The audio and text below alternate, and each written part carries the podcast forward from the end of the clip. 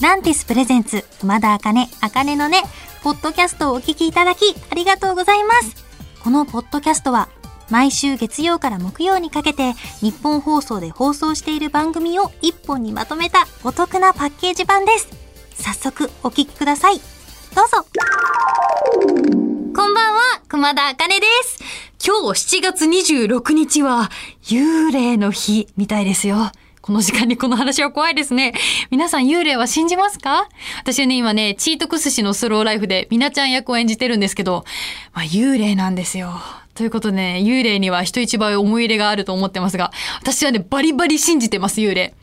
でも、悪いことするとは思ってないです。共存していこう。そういう意志です。いや過去にね、こう、クローゼットの中に、こう、男の人が二人いる気がする、みたいなの話したりしてますが、皆さんどうなんですかね？ヒヤッとした夏だから階段の回とかやりたいですね。今までちょっと、本当に実際体験したものとかがあったらぜひメールで送ってください。さて、最近の熊田茜なんですけれども、最近の私すごく嬉しかった出来事があって、私ね、1年くらい前からずっと口の端がね、切れてたんですよ。口角炎って言ったらいいのかな？ちょっと歌う時とか、冬とかにこう、リップが乾燥すると皆さんこう、ちょっとピキって切れちゃったりするじゃないですか。それがもう本当に季節関係なくずっと口が荒れてて、でもなんだろうな、体質かなと思ってて、こういろいろ調べてて、こうやっぱ出てくるじゃないですか。食べ物だったりとか、ストレスとか出てくるけど、食べ物も大丈夫。絶対にストレスなんてないって時にも切れてるから、これなんかあるだろうなと思って。普段使ってるリップの中の成分で体に合わないものがあって、しかも今マスク生活じゃないですか。だからさらに蒸れて、こういう私みたいな症状を同じ方とかが結構調べたらいて、その中で、もしかしたらこの成分かなっていうものをこうピックアップして、その成分が入ってないものを探しに行ったんですよ。デパ地下のね、コスメがずらーって並んでる女の子だったら憧れのいいコスメ屋さんが並んでるとこに行ってみたんですよ。で、その理想のリップを探しに行ったんです。ちょっと色残りもして、ツヤツヤして、この成分が入ってないのっていうのを店員さんに聞いていったら、もう全然見つからないんですよ。6軒くらい回ったところで理想のリップが見つかって。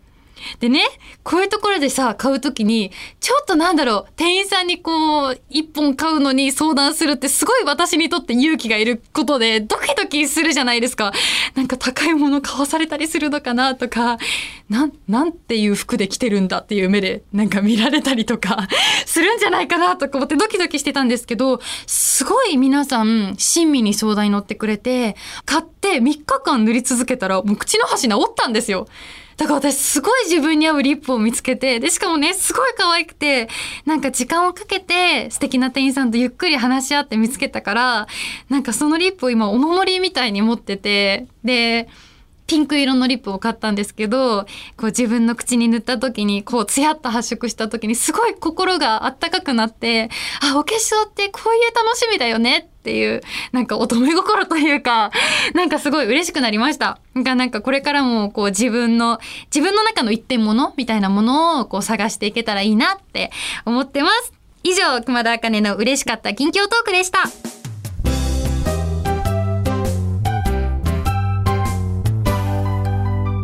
夜遊びさん、お疲れ様でした。こんばんは、熊田茜です。今日はこんなメッセージが届いてます。ラジオネーム、アナンさんからいただきました。数年前、高校生だった頃に、ダイヤのエースを読んでいました。たまたまこのラジオから作品の話が聞こえたのをきっかけに、最近再び読み返して感動やっぱり何回読んでも大好きな作品です。ちなみに私の推しは、小湊春一くん。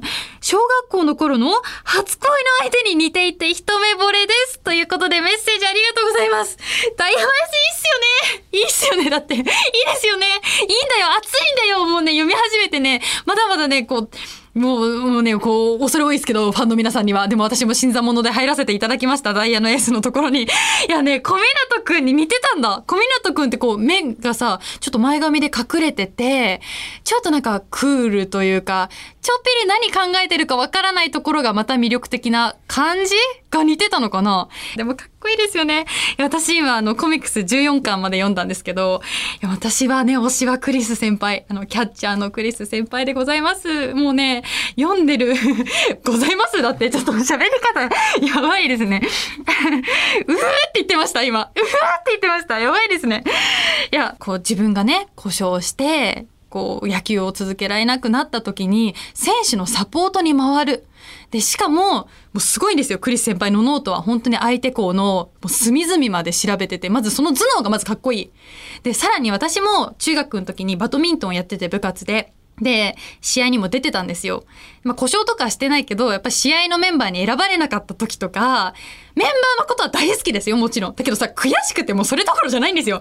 メンバーのことを思って考えて、あんなにね、自分じゃない誰かを応援する。しかもどうやって勝っていくかアドバイスするって、優しさでしかないと思うし、もう自分がクリス先輩の立場だったら私はできないって思っちゃって。ああいう人になりたいって読みながら思って、なんかもう私の心の師匠なんです、クリス先輩は。でね、私このダイヤのエースを読んでから野球にどんどんどんどん興味が出てって、今自分自身という私の楽曲が、あの高校野球の埼玉県大会の中継テーマソングになってて、で、その大会を私見てって、今この収録中で、この放送されてる時にはね、もっと進んでるんですけど、今見ててさ、やっぱね、熱いっすね、野球って。なんかね、こう、選手の皆さんの瞳もう打ってやる、投げてやるっていう、こう、集中力とかがすごいグッときてしまって。あとは、今こう、このコロナ禍だから応援してるみんなの声援とかもこうマスクしてソーシャルディスタンスとかしてるけど、心からの声を聞いて、なんかね、私もこう部活で応援してた時あったんですけど、そういう時って大声出すのって普段結構羞恥心とかあるじゃないですか。だけど本当に熱くなってるものって羞恥心って全くないんですよね。もうその世界しか見えてなくて、その人のことだけを思って応援してて。もうね、熱いの、スポーツって熱いんですよ。ダイヤのエースも語りたいし、野球についても語りたい。なんか、野球っていいっす。また語る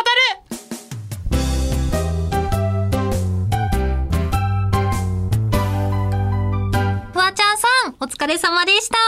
こんばんは、熊田茜です。今夜はこの企画をお届けします。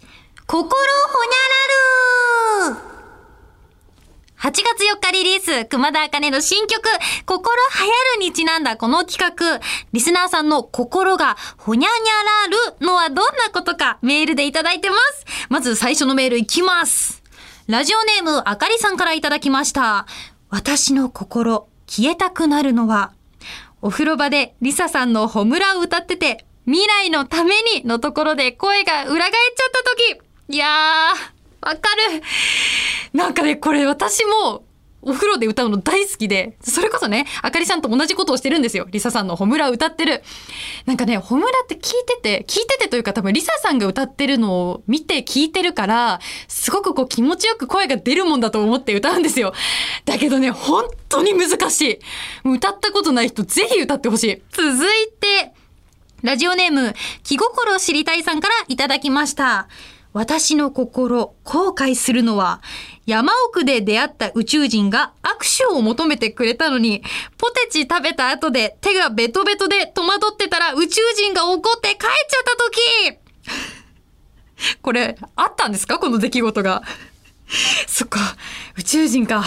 いや、でもね、宇宙人がいたらね、怒って帰るより喋りたいですよね。でも私、気心知りたいさんにお勧めするのはね、ポテチはね、割り箸ですよ。これ手で食べてたからベトベトになって宇宙人さん怒らしちゃったんでしょ？割り箸で食べてたら手はベトベトじゃないですよ。私ね、もともと、こう割り箸で食べる人多いけど、邪道だと思ってたんですよ。ポテチを割り箸でつつくなんて。絶対手で食べた方が美味しいって思ってたけどね、一回割り箸の良さに気づくとね、もう離れられない。え、待って。そんなに真面目に答えるメールじゃないと思うよ、バイスタッフ。そうなんすか？え、そうなの？これでも考えないとちゃんと。だって次会った時に、割り箸で食べてください。よろしくお願いします。続いて、ラジオネームサニーさんからいただきました。私の心、どうしたらいいかわからないのは、友達が明らかに自分の誕生日をサプライズで祝おうとしてることに気づいちゃった時、ありました、これ私。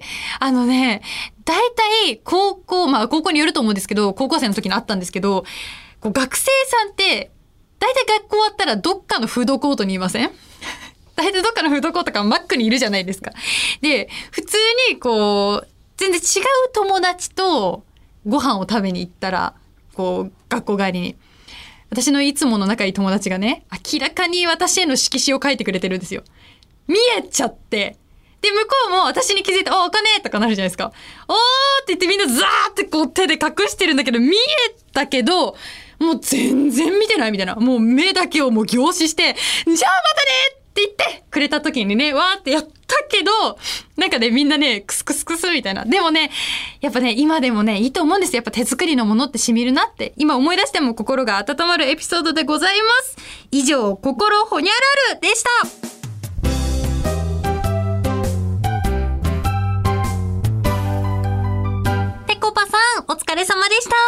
こんばんは、熊田あかねです。今日は私が所属するユニット、ヒーラーガールズ、初のオリジナル楽曲を聴いていただきたいと思います。早速お聴きください。ヒーラーガールズで、Feel You Heal You セレニテ。お送りした曲は、ヒーラーガールズで Feel You Heal You セレニテでした。まあ、改めまして、ヒーラーガールズなんぞやという方もいらっしゃると思いますので、ちょっと説明させていただきます。えーメンバーはですね、磯部かりんちゃん、えー堀内まりなさん、吉武千早ちゃん、そして熊田茜の4人で構成されたコーラスユニットです。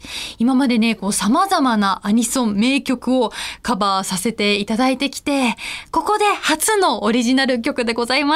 もうレジェンドの皆さん大先輩方の曲をカバーするのって実はすごくドキドキすることで、もうもちろんオリジナルの良さじゃないですか。こんなカバー嫌だって言われたらどうしようってね、正直本当に思っちゃってたんです。だけど、YouTube のコメント欄とかで皆さんが、今回も素敵なアレンジとか、また違った印象ですごく好きですって言ってくださる。もうね、そういうコメント一つ一つに本当に救われるというか、ありがたいなと頑張っていこうってみんなで話しております。これからも、こう、たくさん、えー活動を頑張っていこうと思うので、応援してくださったら嬉しいです。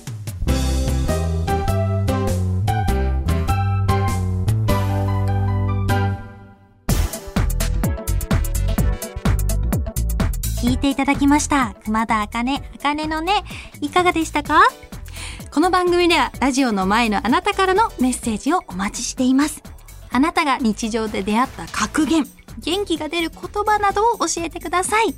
受付メールアドレスは、あかねアットマークオールナイトニッポンドットコム、あかねアットマークオールナイトニッポンドットコム、すべて小文字で AKANE です。ツイッターは、ハッシュタグ、あかねのねをつけてつぶやいてください。最後のねは漢字の音になっております。また次回お耳にかかる日までお元気で、熊田あかねでした。まったねー。